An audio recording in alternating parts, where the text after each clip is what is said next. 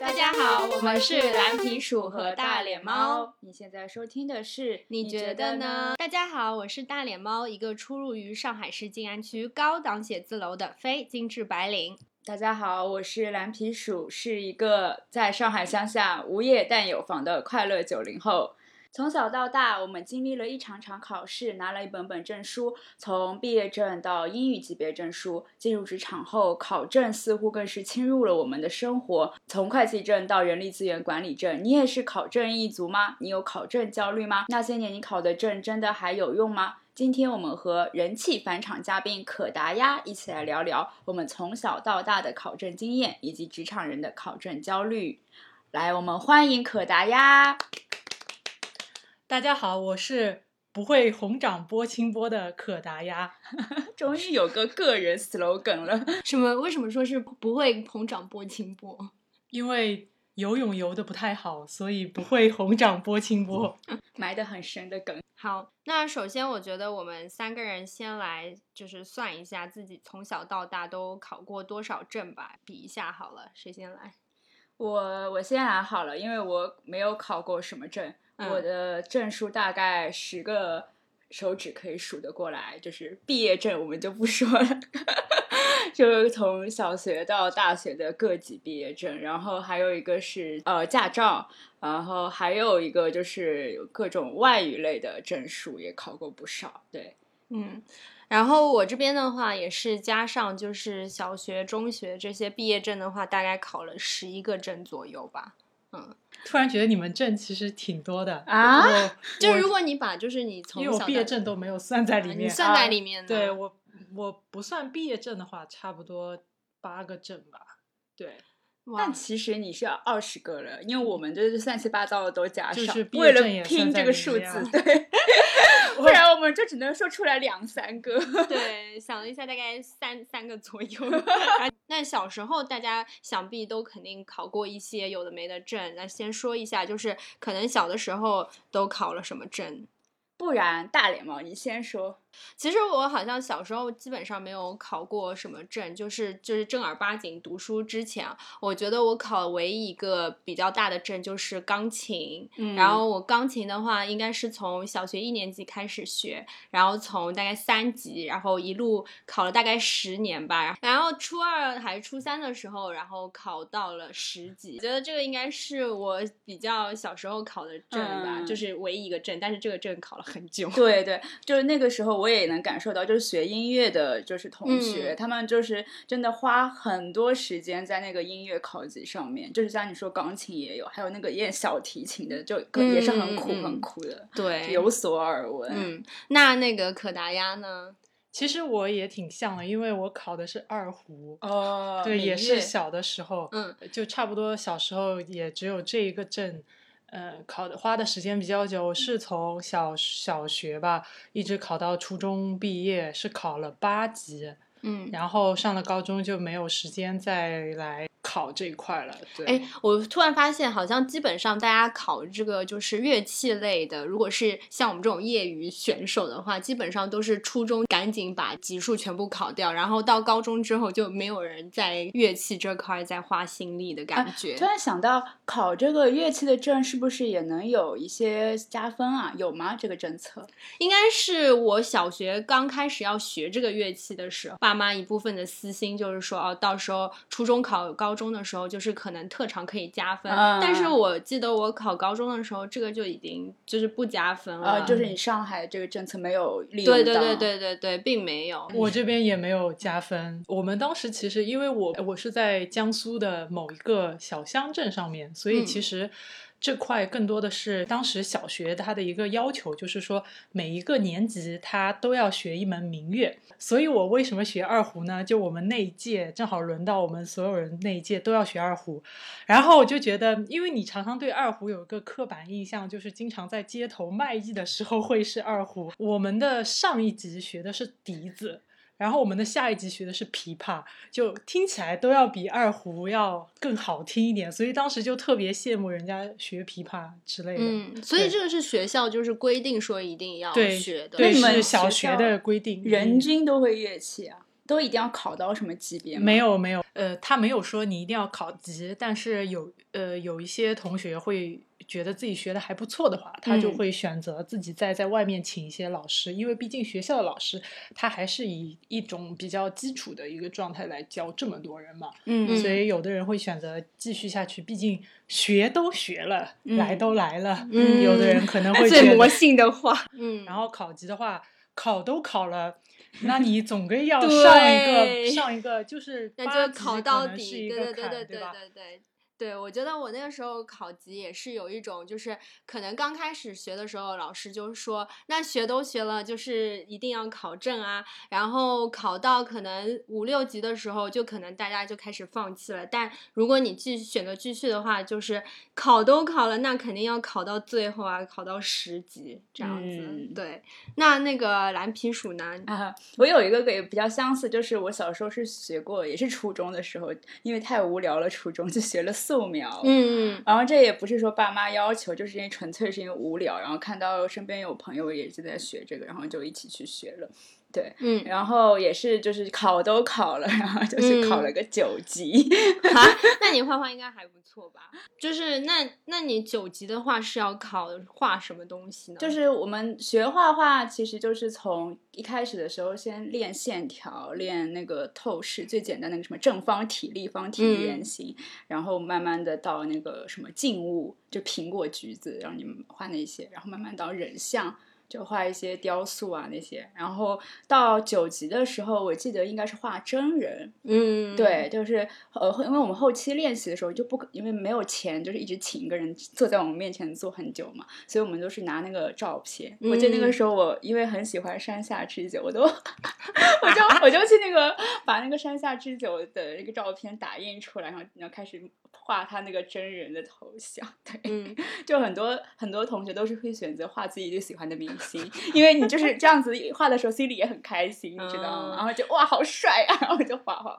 哎，其实说到那个考都考了，我突然想到，我小时候还考过一个很瞎的声乐，就是考唱歌，我哦，考了个二级，而且你知道，我那时候我还很记得，我那时候唱的那首歌是《小白船》。啊，就是那个最近很火的角落 就是我，所以我那个时候看《隐秘的角落》，我听到这首歌的时候，我就想到我小时候考级，然后那时候每天都在唱这首歌。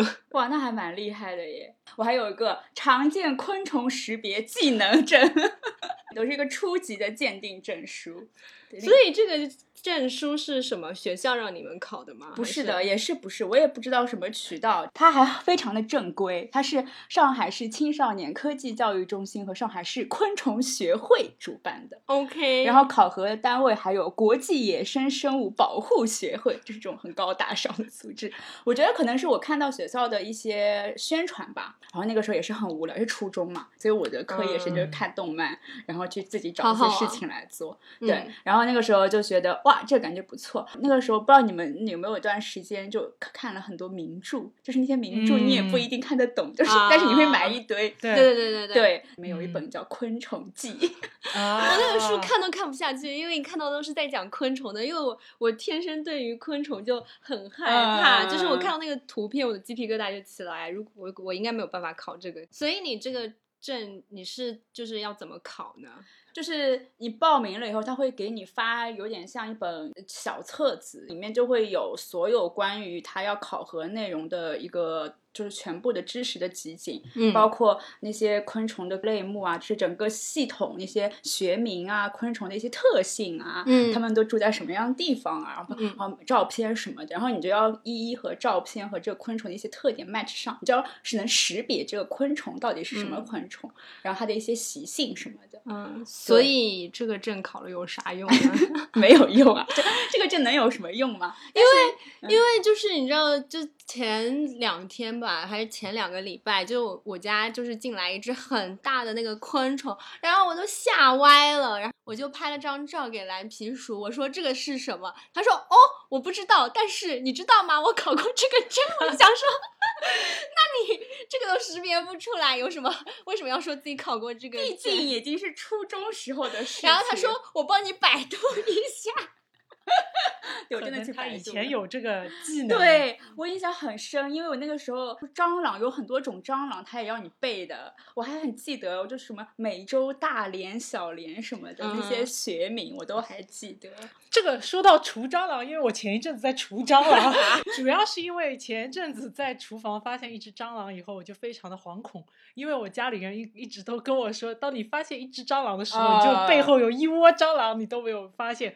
请问这个是真的吗？对呀蟑蟑螂不是蟑螂专家，昆虫专家。没有，他们繁殖能力就是很强，这是嗯这是对 truth。嗯，然后呢？然后一开始我就买那种喷的那个药，啊但是后来就是在网上就看到说喷的药可能呃没有办法除尽，而且有毒嘛。嗯这个时候我的。父亲，我爸啊在 CCTV 上看到了一个除蟑螂专家的一个嗯专题节目，他就跟我说去买那个药叫张耳，哦哦还是胶耳，在淘宝上面搜这个东西，就搜出来，呃，有很多牌子的，然后就买了一个，然后在它的下面，它就会有一个蟑螂的各种啊类图别，鉴对，图鉴，蟑螂图鉴，然后跟你说放了这个胶饵以后，它这个蟑螂吃了，然后它就会把这个吃的带回家，然后就会把他们家里的这个都一起嗯那个、毒死，就是这个是，呃，这个是原理最强的，对，这个是最强的。对。哦嗯，哇，你这个很评论的好像很专业的样子。对呀、因为我不愧是考过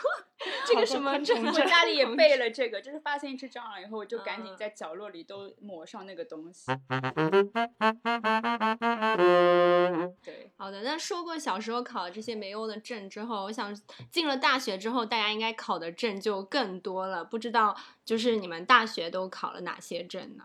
那我就勉强可以算的，就是大学里会有英语的能力的要求嘛，那嗯就是英语有考托业、托福。嗯然后，如果然后我再加上我自己的本专业的话，然后也考过西班牙语语言的证书，大概就这三个了。嗯，所以这些都是学校的硬性规定，就是毕业要求这样子。对，。就一定要有一个东西去证明你的水语言水平能力，然后你嗯才能毕业。哎，我想知道，那你们西班牙语就是毕业的要求是要，就是你要考到哪一个呃级别才算可以毕业？考到商务，有点像商务沟通的级别吧。嗯嗯，就是比你的日常生活沟通稍微再高一点点。嗯但是如果比较有志气的人，就会去考那种比较算中高级商务沟通。但是其实你要毕业的话，入门的商务沟通就可以，类似于这种。我们的那个西班牙语的那个证，它的那个 gap 就是每个级别的 gap 很大，就是嗯你可能到它是 A 一、A 二、B 一、B 二、C 一、C 二，嗯然后 C 一、C 二已经已经很 native speaker 了，嗯，要去要去读博，或者是甚至语言非常好的学生去读博，你才可能考得到那个 C 一、C 二，嗯就语言要求很高。但是 B 二一直到 B 二这个顶，就如果你有学习。好好学习的话，就还是很有可能的。B 的 level 到 C 的 level 是一个很大的 gap。那我跟你也差不多，因为我也是那个外语学院嘛，然后我们英语专业的话，也是那个时候，呃，就是毕业的硬条件，就是要不然就是你托业考到八百六吧，因为九百是满分嘛，然后八百六算是 A level，就是比较好的 level，然后要不然就是你雅思考到六点五，就差不多出国的这个水平，对。嗯，基本上是这样，就是可能比别的外语学院，就是英文的专业再高一个 level，这也相当于也是毕业要求。对。嗯，那那那个可达鸭呢？觉得我也先从外语类的讲吧，因为外语类的肯定你四六级都要考，呃，然后考了一个口译。那个时候不知道为什么大家都特别流行考口译，可能大一大二的时候比较闲吧。然后托福，然后 GRE 都考了。如果这个算证的话，其实它更多不像一个证，它更多的是一个考试吧。嗯，然后这个就是外语类的，嗯，然后还有一些七七八八的是学校的要求，比如说普通话等级考试，啊，因为有所耳闻。因为我们我们在台湾念的大学就没有这方面的要求。对我记得我当时普通话好像考了一个二级甲等吧，它是分一级、二级、三级，每一个级里面再分甲、乙、丙三等。嗯反正我是个相当于中等、中等偏上的水平，因为我们整个班只有一个一级乙等的同学，是一个河南同学，就是北方，他相对来说中原的这个比较标准，你知道南方人可能有时候前后鼻音不分嘛，对，有一个，所以有一个普通话考试，然后第二个的话，还有一个上海市计算机二级等级考试，应该也是学校的一个要求吧。是所有上海这边的学校都要考这些吗？还是只是你们学校啊？呃，这个我也不太记得了，反正我们当时就有有说要大家就是最好有去考一下，所以就考了。就其实其实复习的时候还蛮痛苦的，因为要考一些 C 语言编程之类的。就因为那个是属于大学的基础课，但是考过以后，这个证基本上没有太大的用处，因为我也不从事计算机相关的内容。因为我对那个普通话 水平考试，所以这个考试是要考些什么呢？这个我其实有点忘了，但我专门去查了一下，它更多的是。有点像去，你要去读这个，呃，先是读单音节、读单词，然后还会去读一些段落。我觉得就是考察你这个普通话标不标准的一个一个一个东西。所以就是，如果就是普通话考试，还有那个就是计算机的考试不过的话，是没办法毕业的，相当于还是没有没有这个要求，应该没有说不可以毕业这个要求，它只是更多的是。我其实也有点忘记了，更多的还是说是学校里面会会建议你可以去考这个东西，但没有说你没有这个就不可以毕业。嗯，那你们班上是不是大家都还是会去考？基本上基本上都会去考。嗯，那这两个证有任何用处吗？在之后 没有。那你现在前后鼻音有分吗？前后鼻音还是分的。你是说听得出别人讲，但是自己讲的时候？就分不出来是吗？就就是我觉得这两个证都是属于你知道那个时候写简历的时候，嗯，你在简历的最后一栏都会有一个叫做技能与证书，嗯，skills and certificate，然后这两个证都是我也不会写在上面的证，因为确实没有太多的用处。呃，除此之外还有就是。我在大四的时候考了一个驾照，其实很多人都会在高三的那个时候考。我后来，我现在回过头去想，觉得我大四考还是很明智的。为什么？因为因为很多人在高三考了以后，他大学四年其实都没有开车。但是我其实大四考了以后，大四的暑假到后来。出国去念书就一直有在开车，所以就等于说我考了这个证以后，我证更多的是你相当于有一个敲门砖，你学会了这个技能，但是你要用嘛，你很可能如果你高三的时候考了这个证，中间四年都没有开车，你你你再去开，就是就是你没有很熟练这个东西，还是要回头感觉要重新去学一遍这个。对对，来说一下我们两个，你是什么时候考的驾照？大。我们是一样的时候，对不对？我记得好像是大一还是大二的时候去考的驾照。我们就是考了驾照，完全没有上过路的人。结果驾照都已经更新过六年，换了一本新的。没有啊，重点是我有三本驾照，我有一本台湾驾照，一本大陆驾照，一本国际驾照。我也是，我有三本驾照，就是驾照都凑齐了，但是还没有真的摸过车，完全没有上过路。而且你知道，我们台湾。考驾照就是，就是你不能想象的瞎，就是不是像这边考，就是会有小路考和大路考嘛，在台湾只有小路考，没有大路考，所以他他不会让你开上路，而且我们考小路的那个呃地方就是我们的驾校。所以就是很容易作弊，你知道吗？就是他会在那个车上面都贴好标签，就是你开过去，他就说你的车就是这个标签到了哪个地方你就转弯，就是很简单很简单的那种。而且我记得那个时候我考的那个手牌的驾照嘛，那个教官就问我说：“他说你会那个换挡吗？”我说我不会。他说好，踩三次油门，然后就踩三次油门，就看起来好像是我换了三个。档，然后变快，你知道吗？那个直线上，但我只是踩了三次油门，我就是这样考过了这个试啊，所以就是根本都不敢上路，因为其实没完全没有上过路。嗯，我觉得每次每次我爸就说你要不要。给你弄辆代步车开一开，我就说啊，我可不敢。他就说我先让你去那个乡下的驾校，你先练个六个礼拜。那我说六个礼拜应该不够，我应该要从头开始学。啊，除此之外，就是你们有没有其他就是考证的经验，就是比较深刻的？那我先讲好了，顺着刚刚昆虫识别讲，然后第二年的时候他又来了，他那个时候是招募考鼠类鉴别 是老鼠的鼠吗？对，就是各种各样的老鼠。我发现你很喜欢鉴别各种东西。他应该去那个大自然自然历史博物馆工作，就是啊嗯哎，晚了，那个时候没有顺着这条路走下去，你知道是为什么吗？为因为这个鼠类性别 failed me。哦因为而且我那个时候他不是发那个图鉴让我们背的嘛，我还嗯特别喜欢里面一种老鼠，然后有那个老鼠叫 蓝皮鼠，还没有这个品类，那个就是那个那个时候第一次认识这种老鼠，就是中华竹鼠，也就是那个后来王刚 B 站的王刚每天要吃的那个。就是那个华农兄弟，哦哦，不是王高啊，是华农哦兄弟华农兄弟每这个天要老鼠长得这么可爱，我对们不知道怎么烤一烤烤？对，很胖很肥那个，我都不知道那个能吃哎。我然后 anyway 那个时候那这个考试都没告诉你这个能吃的，这个考试看起来不是很正规的样子。就是那个时候，我只是记住了，哇，这个老鼠好可爱。哦，我那个时候就是把它把那个图鉴里面这张中华竹鼠的照片裁剪下来，放在我的嗯钱包里，就随身携带。你钟爱到了这种地，就结果没想到这样考试我失败，我没有通过，我没有拿到那个证书。他所以说他那个考试是有多少考多少分才能？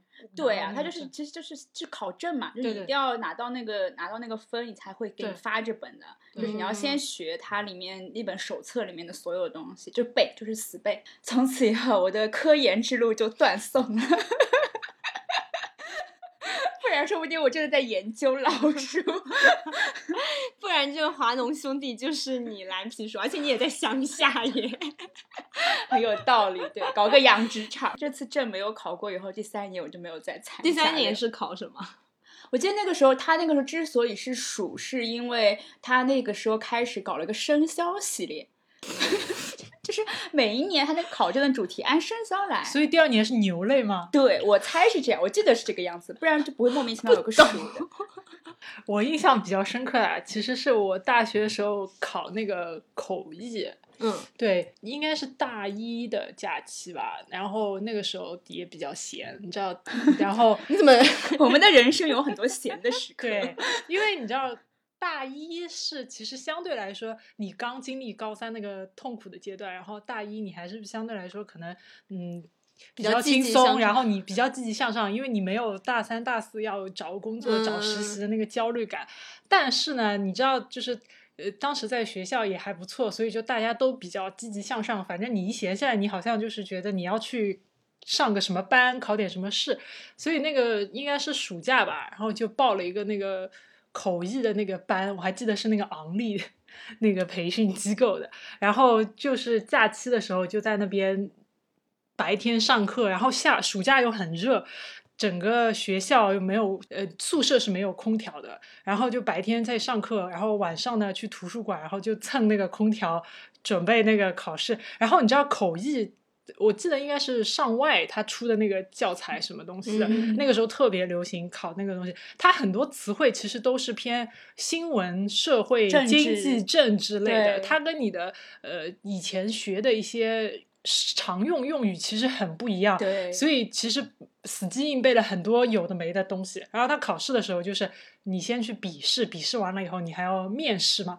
呃，反正那个时候我觉得考完以后没有特别大的用处，说实话。但是很多年以后，因为我现在的工作，它有有一些涉及到对外的一些业务，呃，而且有时候还会被抓去临时帮忙稍微做一些翻译。这个时候我觉得，哎，那个时候学口译，它有一些记笔记的速记法，你会觉得哦，还是有一些用处的。而且因为你那个时候学的时候，你觉得很痛苦，那是因为你为了要拿那个证，为了过，所以你会很刻意的死记硬背和训练你很多这个东西。到很多年以后，你发现你这个速记的这个方法你是没有忘记的，用一些符号、代号来做这个这个东西。所以我现在回过头来想说，哦，这个这个这个证还算是有一点用处的，然后印象也比较深刻。哦，你知道我为什么知道速记法吗？我也去上过口译的班，真的是很流行，那个时候考口译。但是我是初中升高中的那个暑假。啊那你很小哎，太闲了，again，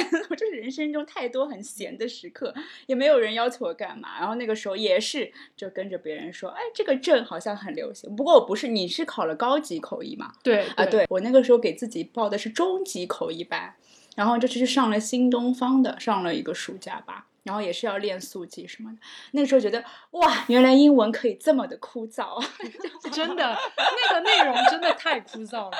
我可能课只上了第一个阶段，我就没有再去上课了，就报名都没有去报。对我来说，就完全没办法 enjoy。对，因为还小，你也不太知道说你真的为了这个证要干什么，然后我就没有逼自己去上。对，就像我最深刻的就是我考钢琴证书，太痛苦了，就是每个暑假不知道流了多少泪在那边考。众所周知，就是本人不会骑自行车，大家就想说为什么你不会骑自行车？因为我以前暑假的时候根本没有。空出去玩啊，就是大家都在外面公园玩的时候，你就要在家里练琴，然后一天练八个小时。经常就是，我就记得暑假的时候，就就是一直落泪，说我不要再弹琴了。然后我都会说，等我考到十级之后，我要把那个钢琴从家里扔出去，就再也不弹它。感觉好像很多人都会说这种话。我没有你这样的就被逼迫。学东西的经验，但是我目睹过，就是我还小的时候，可能小学吧，你知道很多小朋友，呃，可能从幼儿园刚毕业还是什么，就被家长要求去学毛笔字，学书法，然后毛笔字也很枯燥，你可能一站要站好几个小时，然后练那个笔笔锋什么那些都要练很久嘛。然后那个时候跟我的堂姐是住在一很近的地方，然后每次她在边哭边在写字，就是那种，然后开始 一一句话，然后一写就写很久。她那个时候就跟我说。你千万不要 写毛笔字，真的太痛苦太痛苦了。对，我觉得小时候就是我没有一个暑假，我会觉得哇好开心。就暑假一来，就是我觉得压力就立刻起来，因为因为这个钢琴考试，它每一年都是在暑假的时候，而且它基本上都是考试的那个时间，正好是暑假快要结束之前一两个礼拜，就是说明你整个暑假每天都是被这件事情高压的，就是被压着，然后你每天都在那边练琴，然后。如如果你出去玩的话，你都会有负罪感啊。但是，但是他现在大了。我觉得他本人反而很接受自己学会毛笔字这个结果，就是他现在会会写书法这件事情对他来说已经是一个愉悦的体验了，就是度过了那段小时候练习的痛苦之后，他反而很感激说哦，我现在能掌握这个技能，现在对我来说毛笔字是一个让我很享受的事情，我反而变成那个羡慕的人了。但说实话，你问他或者是问我要不要再来一次，我会说我不要，就是你付出的实在是太多太多了，就是那个。眼泪真的都要流干了，为了这件事情。因为小时候你真的没有到那么那么喜欢它，就现在你反过来，我可能还挺喜欢钢琴的，或者是比如说古典音乐很多，就是我可以听得懂啊，我可以去欣赏，就是别人弹的好或不好，我就是可以评断。我觉得可能我跟别人说的时候，别人觉得哇，好羡慕你，你会弹琴，或者是你懂很多音乐知识，但是你不知道就是背后就是小时候付出的那些痛苦。就是如果让我再来一次，我应该就。嗯，宁愿就觉得说哦，我不用懂就好。嗯，对，就你可能很代表了很多学音乐的小孩的一个心态。嗯，对。我记得我以前看到过一个说法，就以之前嗯特别火的一本书叫。虎妈应该是叫虎妈什么？虎妈蔡美儿，她是一个呃，就是美籍华，应该是华人吧。然后她嫁了一个犹太裔的一个丈夫，然后她当时培养两个女儿，就培养的都很出色嘛。但是那两个女儿就是一个是学钢琴，一个是学小提琴还是大提琴，我我具体我忘了。然后她的那个教育理念那个时候出来，之所以有很多的争议，就是因为她觉得孩子在小的时候，她自己是呃。没有太多控制力，然后也不太懂的，所以就是为了他们将来好，就是就是你也知道家长很多这种想法嘛，所以他就是是一直是用那种很强硬的手段去逼他们来学这些东西。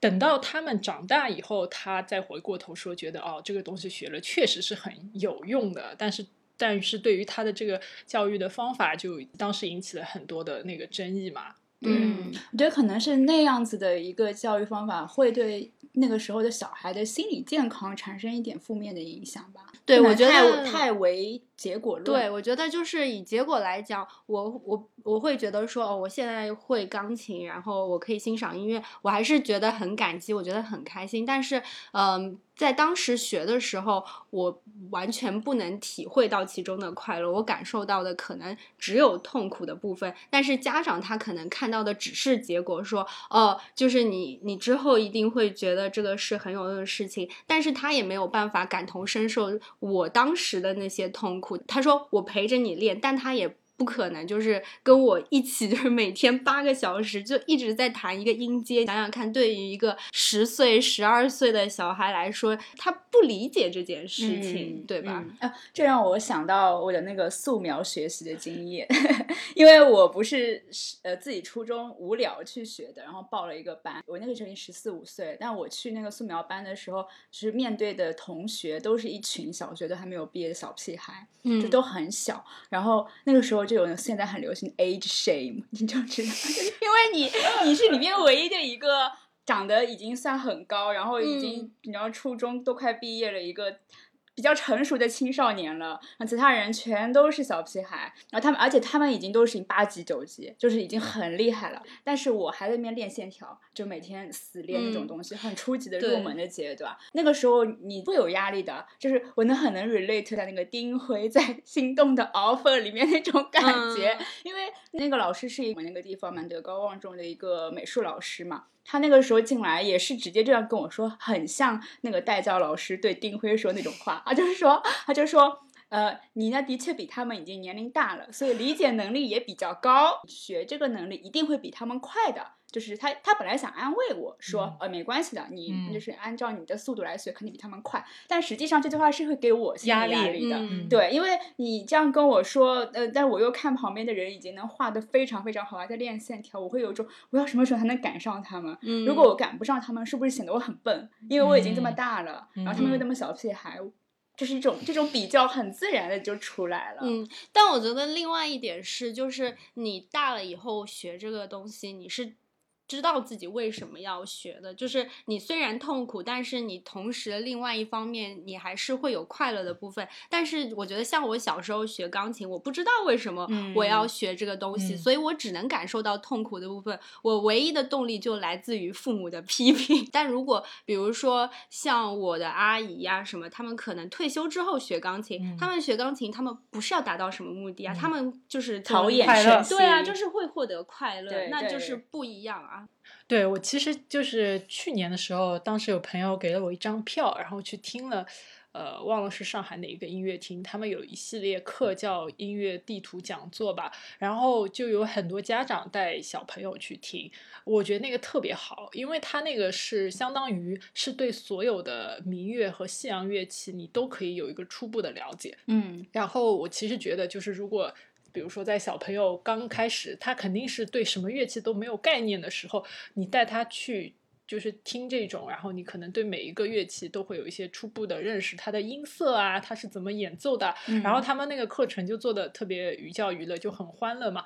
那你可能就是在自然而然的状态下，可以让他有这个稍微的一些主动权去选择他来学这个乐器，而不是说一开始因为。大家都要学钢琴，我就学钢琴。然后我可能觉得我要另辟蹊径，我就学个单簧管，或者我就学一个扬琴。其实就是这个，如果是自己喜欢的乐器，或者是他可能就不会像我们的小时候那么痛苦。嗯嗯，对。那说完就是呃小时候，还有就是学校的期间我们考的证。那进入职场之后，不知道大家有没有继续考证呢？我完全没有，我是零，我也没有。进入职场之后就再也没考证，但是听说可难呀！不愧是从小到大的学霸。我其实进入职场以后也只考了一个证，但考证的经历还蛮痛苦的，因为。呃，我考的是那个 CFA，考了个一级嘛，它就是叫特许金融师分析师一级这个证书。为什么我说考这个这个过程还挺辛苦的？因为我本身的呃专业背景和学历还有工作都是偏理工科的，嗯，然后当时考这个证，其实也是工作以后差不多一年多的时候，就觉得呃有一点迷茫吧，就工作中有一点迷茫，然后呢，正好下班。也比较闲。我发现原来人为什么要考证，因为比较闲。当时可能另外一方面也是你有可能有几个伙伴，当时我有另外一个同事，他也要考这个证，然后他就说要不要一起考，这样子的话比较有奋斗的动力，就先去付了钱。你知道这个证一年只有六月跟十二月两个考试时间，然后他的考试费要高达一万块，哇！所以就是考一次是一万块，而且失败的话半年后再来，嗯所以就是说我们就先付了这个钱，然后然后再倒逼自己去考这个证，就有这种这种概念。这是我听过最贵的考考的证，你这是你考过最贵的证吗？一万块？我觉得差不多是最贵的，嗯对。那那它这个证到底用处在哪里呢？嗯，好问题。就是我觉得当时我对于这个，当时我对于这个证的概念就是，一个是想想说要不要转行，就是呃，可能觉得金融工作机会多一点，赚的钱多一点。那嗯那那你的这个理工科背景怎么转行呢？很多人就说你去考一个这个证，然后这个证呢就作为一个敲门砖，然后你可能就可以转行。然后第二个呢，很多人跟我说这个证很容易考。然后我就是，然后可能就是说要多花一些时间，然后因为它分一级、二级、三级嘛，一级是最基础的，它更多的是一个呃很广的，相当于是基础知识这方面，所以我就觉得也比较闲，我就就就考一下，因为它确实覆盖的知识面比较广，就是就是基本上基本的一些金融还有财务的那些知识点都会都会 cover 到嘛，所以我就去去考。然后这个准备，为什么我说这个过程很痛苦呢？因为一个是当时是要上班的，上班的话，其实下班回到家可能也要七八点，然后你回到家，你可能要看书，然后其实很多人是会去上那个课的，但是上课又要花钱。那我这么抠的人，对不对？然后我就在淘宝上面买了那个视频，然后我还把这个视频倒卖给我的同事。大家不要这样子学我，就是这个辅导班的视频还是可以买一买的，就是一边看视频一边自学，然后还要刷真题库之类的，就是感觉，因为一旦你进入职场。和你在学校里考试的这个状态就不一样。你在学校的时候，嗯你可以全天都在图书馆，然后你好像就是一直很有这个学习的动力。但是你进入职场以后，白天要上班，然后晚上再回来还要看书，还不能休息。然后周末可能两天里面至少有一天半，你还要在那边看书和考证。所以我觉得它占据了我嗯很多的时间。所以考完一级以后，并没有考二级。然后，然后要不要转行？但是。好像也没有看到一个特别合适的，或者说，或者我觉得说这个考证的原因，主要还是对于自己的未来没有想得很清楚，所以你就想着说我多学一点东西，然后显得自己很努力的那种叫什么嗯。战、战略性忙碌，战略性忙碌。对对对，用战略性忙碌来掩饰你战术上的懒惰，我只能这么说，对哦，就让自己觉得很忙，我好像在做一些很积极向上的事情，在考一些证，我也有很努力，但是其实你自己有没有想清楚自己的规划，是是另外一方面事情，我觉得是这样子的。嗯。所以我考完这个以后，我后来暂时还没有考别的证，啊，你考那个是 CFA，对。嗯，还不是还还有个 CPA，CP 好像是偏更偏会计一点，哦对对对，因为有很多去四大做会计的会考 CPA，这两个证是我进入职场后最多听别人挂在嘴边的。对对对，CPA 就要提到我的健身教练了。哦，来了来了来了，健身教练都可以跟 CPA 考证，真的是真的真的，我觉得当时特别好笑，因为我当时在嗯，我家附近有个健身房，然后在健身房锻炼的时候，有我当时是找了一个那个私教，是一个女教练，然后她有时候。我们跟她闲聊的时候，她就会偷偷的跟我说，她报了一个高顿，高顿就是做这个培训的机哦构她经常做什么 CPA、CFA。她说她报了一个就是高顿 CPA 的课，要一万多，那个课要一万多。然后他说他要考 CPA，你知道 CPA 它是那种什么一年考两三门，然后三年内要三年内要全部考完的，就这样子的一个考法。嗯，然后我就说你这个健身教练为什么要去考 CPA 呀、呃，他应该是某一个体育学院毕业的。他说他就是从体育学院毕业以后，他就一直在做呃健身这方面的工作。但是他觉得现在自己工作五六年以后，年纪也上去了，他特别羡慕那种可以在办公室朝九晚五的工作，因为像他们健身教练的话，其实是呃周一到周六。日全部都要上班的，然后可能而且特别是一直可能晚班都要都要上到晚上嘛，所以他就特别想转去做办公室这样子的一个工作。然后他他不知道在哪里听说，觉得当会计这方面可能是比较通用的吧，他就就去报了一个 CPA 的班，我就很震惊。但是后来他确实。呃，离职了，也确实成为了一个白领，但是跟 CPA 没有什么关系。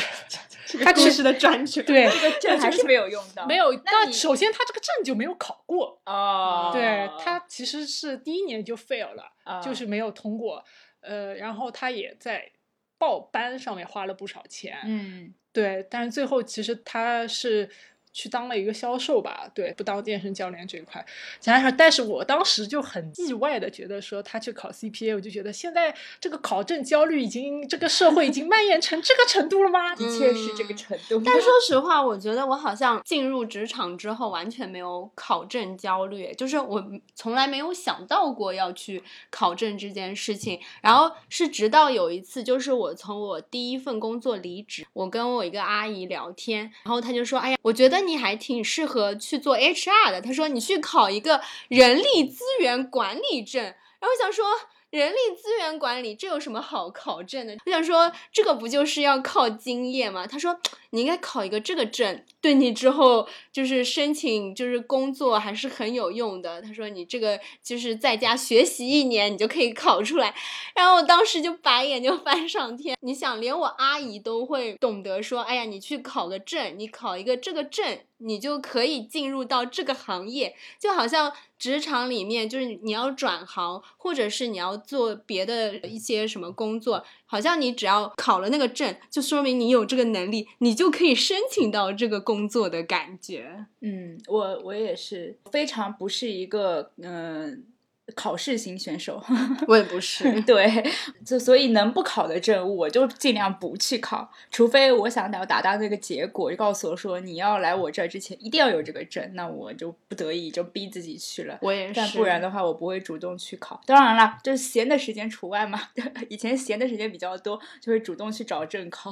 对嗯，我也觉得，就是如果说呃这个证就是一定要考，比如说我考了才能毕业，或者是我考了才可以拿到这个工作，那我才去考这个证。就是我会觉得说，这个证不是说我要证明我的能力，我觉得每个人的能力就是进入职场之后肯定可以得到自证的，但是它可能只是我达到一个特定目的的一个特定工具而已。对，对我来说就是考证只是这样一件事情。嗯，其实你刚刚提到那个人力资源管理证，我就想到 还有一个进入职场以后，就我身边还考的人还蛮多的，另外一个证叫 PMP，就是项目管理证，它就叫啊 Project Management 嗯 Professional。我我身边有一些可能从事项目管理的工作的人，也也有考这个的，挺多的。